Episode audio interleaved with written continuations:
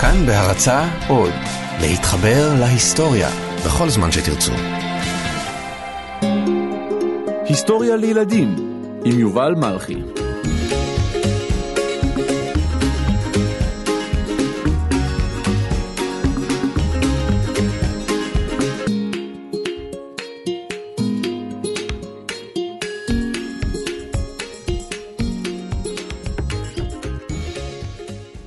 נפוליאון בונפרטה היה איש מיוחד שחי בתקופה מיוחדת.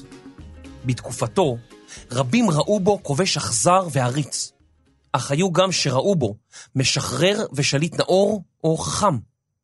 איך אפשר לחשוב דברים הפוכים על אותו אדם?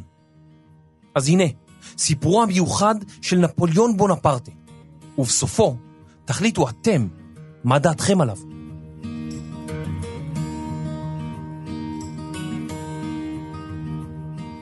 נפוליאון בונפרטה נולד באי קורסיקה שבים התיכון, השוכן לא הרחק מאיטליה.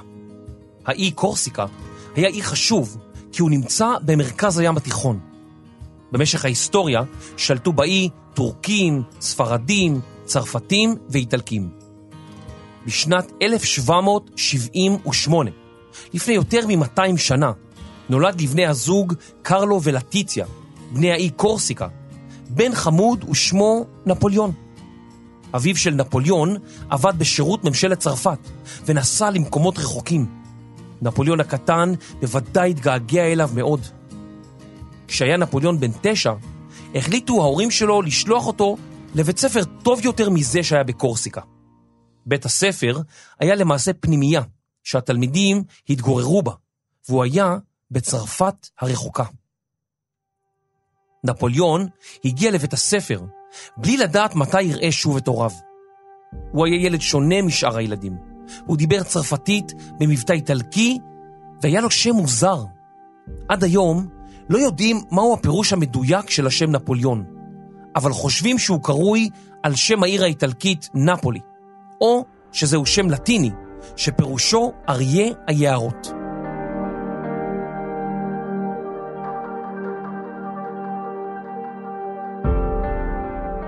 רוב התלמידים האחרים בפנימייה היו ממשפחות אצולה עשירות, והם נהנו מאוד לצחוק על נפוליאון המוזר.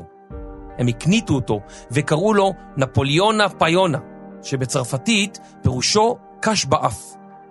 נפוליאון כעס והיה עצוב במשך זמן רב. במחברותיו כתב כי התקופה הזאת הייתה קשה לו מאוד. כשנפוליאון היה בן 15, הוא סיים את לימודיו בבית הספר הזה, ועבר לפנימייה צבאית.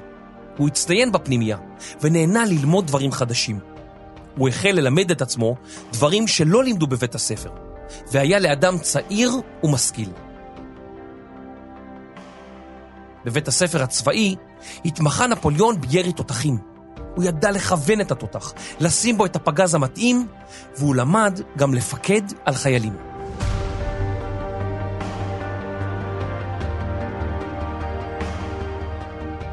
אחרי הפנימייה הצבאית התגייס נפוליאון לצבא, ושש שנים אחר כך השתחרר. הוא החליט לעזוב את הצבא הצרפתי, וחזר לאי שלו, קורסיקה. שם פגש את משפחתו, והיה מאושר עד הגג. כשנפוליאון הגיע לקורסיקה, נבהל משה לאי מכך שקצין מהצבא הצרפתי מגיע לאי. הוא פחד שנפוליאון ירצה לתפוס את השלטון. המושל ציווה על נפוליאון להסתלק מהאי. ונפוליאון נמלט חזרה לעיר הבירה של צרפת, פריז. באותם הימים התחוללה מהפכה בפריז. האנשים הפשוטים והעניים התעייפו מלשלם מיסים וכסף לשלטון הבזבזני. המלך, לואי ה-16, והמלכה מארי אנטואנט לא התרשמו ממצבם של האנשים העניים, ובנו לעצמם ארמונות מפוארים. האנשים, בני המעמדות הנמוכים, סבלו מאוד, ויצאו להפיכה. לאחר מהפכה קצרה, תפסו את השלטון. המלך והמלכה הוצאו להורג, ורבים מהאצילים ששימשו בתפקידים בכירים ברחו מצרפת. נפוליאון הבין שהם היו אמורים להיות המפקדים הבכירים בצבא, ושעתה אין מי שימלא את התפקיד. הוא החליט להתגייס לצבא, ועד מהרה הוא השתתף בקרב נגד האנגלים, סמוך לעיר טולון. נפוליאון גילה יוזמה, הפגיז את האנגלים, ואף נפצע ברגלו. בן לילה הוא הפך לגיבור מלחמה. בצרפת באותו הזמן היה תוהו ובוהו, והמדינה הייתה על סף מלחמת אחים, מלחמה בין אנשים מאותה מדינה. השלטון בצרפת התחלף שוב ושוב, וכל מי שעלה לשלטון ביקש לסלק את מי שתמך בשלטון הקודם. זה קרה גם לנפוליאון, שכתב מכתב עידוד לראש ממשלה אחד. כשראש הממשלה הזה הוחלף, מצאו את המכתב. בתגובה לזה, נפוליאון נכלא, ולאחר מכן סולק מהצבא. נפוליאון שקע בעצבות על שלמרות נכונותו להקריב את חייו למען צרפת, סילקו אותו מהצבא. אבל המזל עמד להאיר לו פנים.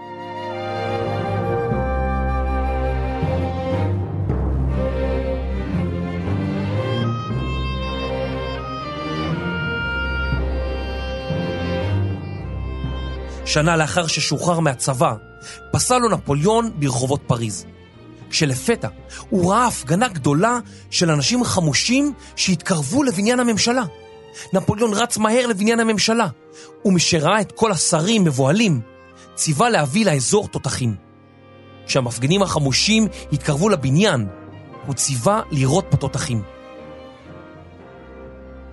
הירי הבהיל מאוד את המפגינים, שברחו מהמקום, ונפוליאון שוב הפך לגיבור מלחמה. כמה שבועות לאחר מכן, הממשלה מינתה אותו להיות מפקד הצבא הצרפתי בצרפת. עד מהרה הפך נפוליאון לאיש מפורסם. הוא החל לנסוע בכרכרה מפוארת, התלבש יפה, ואפילו פגש חברה, ג'וזפין, שהוא אהב מאוד, אבל היא אהבה אותו קצת פחות. למרות זאת, הם התחתנו, כי היו לה שני ילדים, והיא רצתה בעל שיעזור לה להתפרנס ולחיות בכבוד. נפוליאון, בן ה-26, מונה למפקד מסע של צבא צרפת לאיטליה. באיטליה היו ערים כמו רומא, ונציה ונפולי, שהיו למעשה מדינות לעצמן. מאחר שהן התנהלו בנפרד, הן היו חלשות. באיטליה שלטה אז מדינה אחרת, אוסטריה, שהייתה אז מדינה ממש ממש חזקה. אימפריה.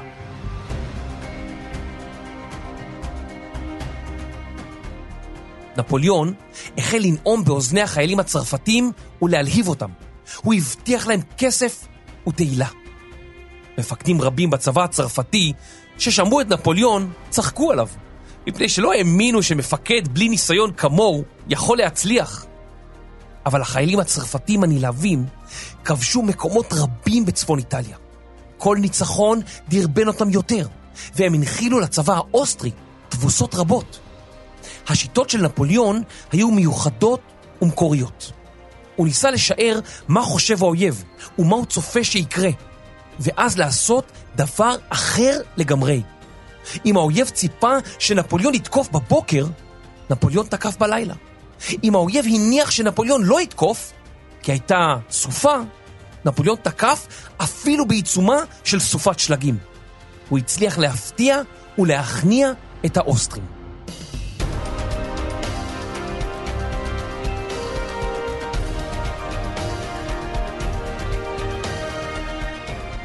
לאחר שהאוסטרים נמלטו מצפון איטליה, נפוליאון נפגש עם מנהיגם, הקיסר האוסטרי. הקיסר התווכח עם נפוליאון, והוא בתגובה ניפץ כוס חרסינה על הרצפה, ואמר לו, ככה תיראה האימפריה הזקנה שלכם. הקיסר נבהל, והבין שנפוליאון קצת משוגע, ולבסוף חתם איתו על הסכם שלום.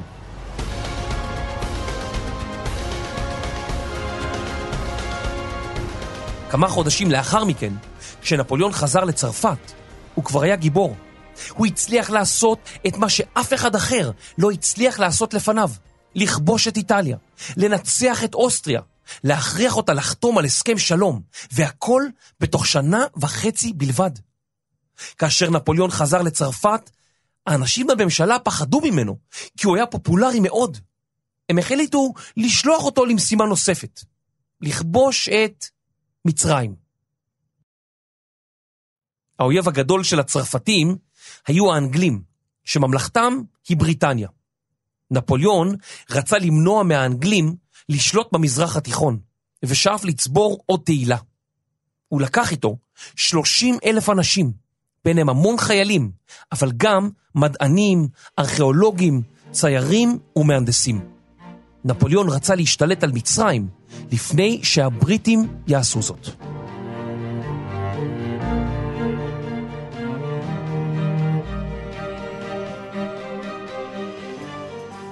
בקיץ של שנת 1798 הגן נפוליאון עם עשרות אלפי חייליו באלכסנדריה שבמצרים. הוא נלחם נגד הממלוכים ששלטו במצרים ונלחמו בעיקר באמצעות חרבות. הממלוכים היו חיילים שכירים או עבדים שהצליחו לתפוס את השלטון במצרים. הממלוכים נבהלו מתותחיו של נפוליאון וברחו. בקהיר הם סיפרו על מלך האש הצרפתי המתקדם לעברם. בתוך זמן קצר כבש נפוליאון את מצרים. אבל האנגלים, ששמעו על מסעו של נפוליאון, הצליחו להגיע בהפתעה לנמל אלכסנדריה ולשרוף ספינות צרפתיות רבות. לנפוליאון לא הייתה את הדרך לחזור הביתה עם כל צבאו.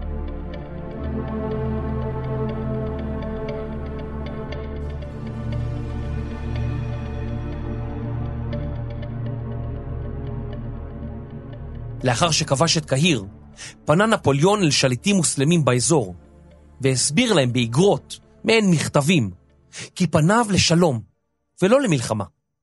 למרות זאת, המושל שישב בארץ ישראל לא רצה לחתום על הסכם שלום עם נפוליאון, ושיתף פעולה עם האנגלים. נפוליאון כעס והחליט לצאת למלחמה נגדו. נפוליאון לקח את חייליו הרבים וצעד דרך מדבר סיני לעזה. את התותחים הכבדים הוא לא רצה לסחוב במדבר, ושלח אותם על אוניות דרך הים. אך האנגלים הטביעו גם את הספינות הללו. לאחר מסע קשה של קרבות בארץ ישראל, הגיע הצבא הצרפתי בראשות נפוליאון לרמלה, והתכוון לכבוש את יפו. שלושה ימים בלבד נדרשו להם כדי לכבוש את יפו.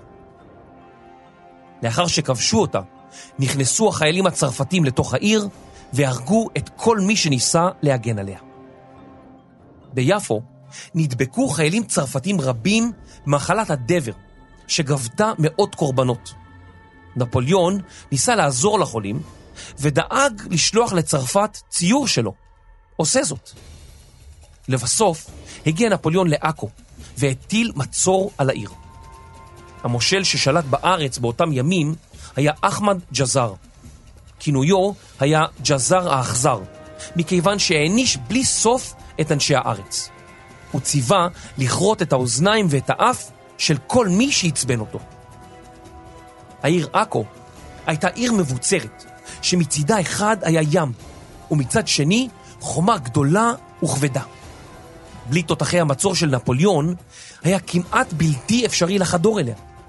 הבריטים, שראו את המצור הצרפתי, התקרבו לעכו וסיפקו דרך הים תחמושת, מזון ומצרכים שאנשי העיר היו זקוקים להם.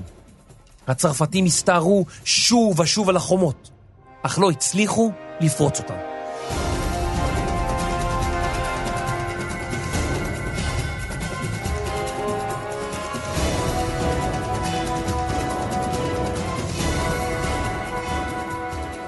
באחד הימים שמע נפוליאון כי כוח גדול של פרשים מתכונן לתקוף את צבאו. הוא אסף כוח גדול ויצא לכיוון הכפר אל-פולה, ששכן במקום שבו נמצאת היום העיר עפולה. נפוליאון לחם נגד הפרשים בחוכמה, והשתמש בתותחים קטנים שהורכבו על גמלים. התוקפים ברחו לאזור הר תבור, והקרב זכה לשם קרב הר תבור. לאחר קרב הר תבור חזרו הצרפתים לעכו וניסו לחפור מחילות מתחת לחומה כדי שיוכלו לפרוץ לעיר בהפתעה. המגינים שמעו את קולות החפירה והרסו לצרפתים את המחילות. כמעט חודשיים לא הצליחו הצרפתים לפרוץ את חומות עכו, והם היו כבר עייפים ומותשים. נפוליאון החליט לוותר לעזוב את עכו ולחזור למצרים. החיילים שנפצעו בקרבות טופלו במנזר סטלה מאריס שבחיפה, ועד היום ניצבת שם מצבה לזכר אותם חיילים צרפתיים של נפוליאון שנהרגו בארץ ישראל.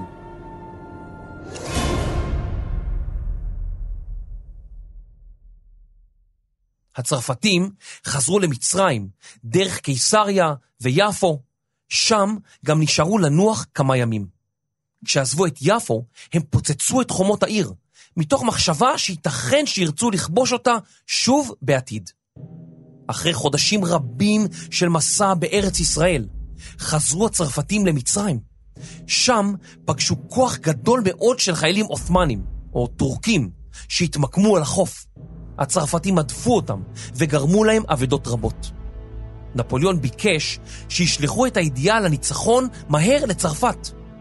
לאחר מכן חתם על הסכם שלום עם האנגלים, והצרפתים חזרו לצרפת. נפוליאון היה נחוש עתה להפוך למנהיג צרפת.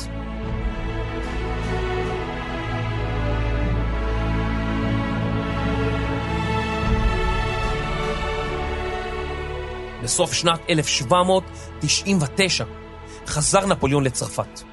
בתוך זמן קצר הוא עלה לשלטון ומינה את עצמו לקיסר לכל החיים. הוא יצא למלחמות רבות נגד שכניו והצליח להביס אותם כמעט בכל הקרבות.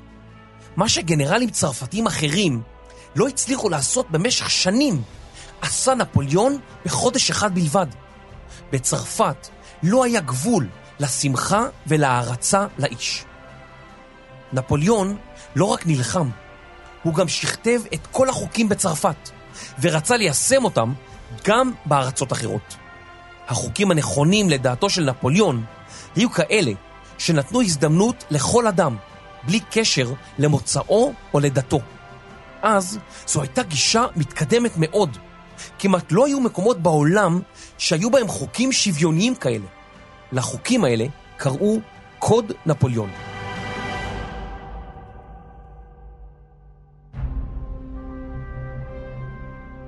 בזכות חוקיו של נפוליאון, יהודים שעד אז הורשו לעסוק רק במשרות מסוימות ולהתגורר רק בחלקים מסוימים של העיר, הפכו לפתע לאנשים חופשיים, בעלי הזדמנויות רבות. נפוליאון אמר כי תרומתם של היהודים חשובה לחברה הצרפתית, ושהוא לעולם לא יסכים לאפליה נגדם. נפוליאון החל גם במיזמים רבים למען האזרחים. הוא בנה תעלות מים שבהן שטו אוניות והעבירו סחורות. הוא סלל דרכים והקים גנים חדשים.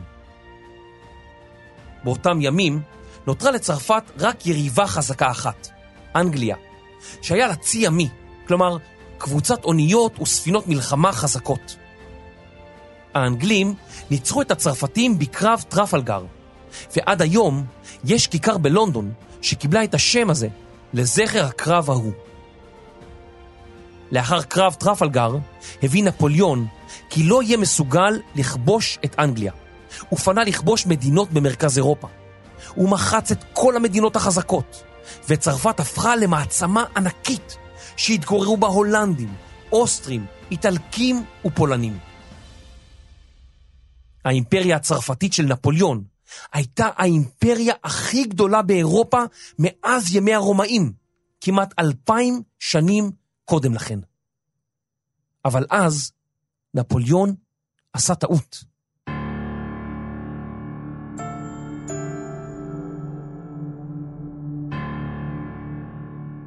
בשנת 1812 גייס נפוליאון צבא עצום בגודלו, יותר מחצי מיליון חיילים, ויצא לנסות ולכבוש את רוסיה. רוסיה היא מדינה גדולה מאוד, והמרחקים העצומים בין מקום למקום החלישו את צבאו. כמה חודשים לאחר שהחל המסע הזה, הגיע צבאו של נפוליאון למוסקבה. הרוסים בחרו לא להילחם, ובכל פעם נסוגו אחורה, מזרחה. חיילים רבים מהצבא הצרפתי ערקו או ברחו, ונפוליאון הבין שהוא חייב לחזור במהירות לצרפת. לאחר ששרף את מוסקבה, יצא לדרך, אך זה היה כבר מאוחר מדי. כיוון שהחורף הגיע מוקדם מהצפוי. הדרך חזרה הייתה קשה. כמעט כל החיילים של נפוליאון לא הצליחו לשוב לצרפת. רבים מתו בשלג, בקרח ובכפור הגדול. נפוליאון איבד צבא שלם בהרפתקה ברוסיה. לאחר שאיבד את צבאו, הקים נפוליאון צבא חדש.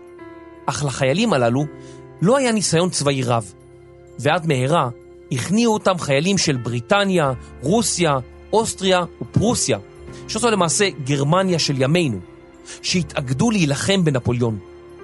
לאחר התבוסה, אילצו המדינות הללו את נפוליאון להתפטר מתפקידו, והגלו אותו לאי האיטלקי אלבה, השוכן בים התיכון. עד גיל 45 הספיק נפוליאון לא רק להקים אימפריה, אלא גם לאבד אותה. שנה לאחר הגעתו לאי אלבה, ברח משם נפוליאון וחזר לצרפת. הוא גייס שוב את הצבא ויצא למלחמה נוספת, אך הפסיד בקרב ווטרלו.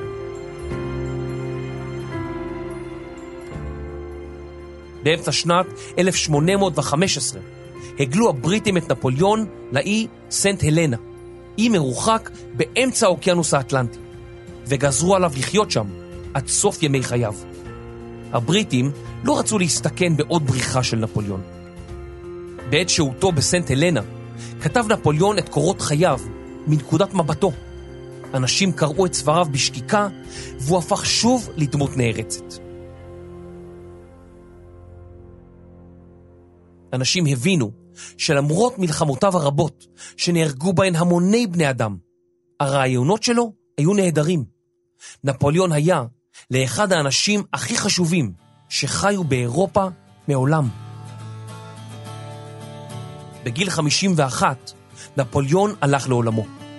מאה שנים אחר כך הפכו חוקיו, קוד נפוליאון, לחוקים של כל מדינות אירופה, וכמעט של כל מדינות העולם. נפוליאון, כמו שאומרים, פשוט הקדים את זמנו.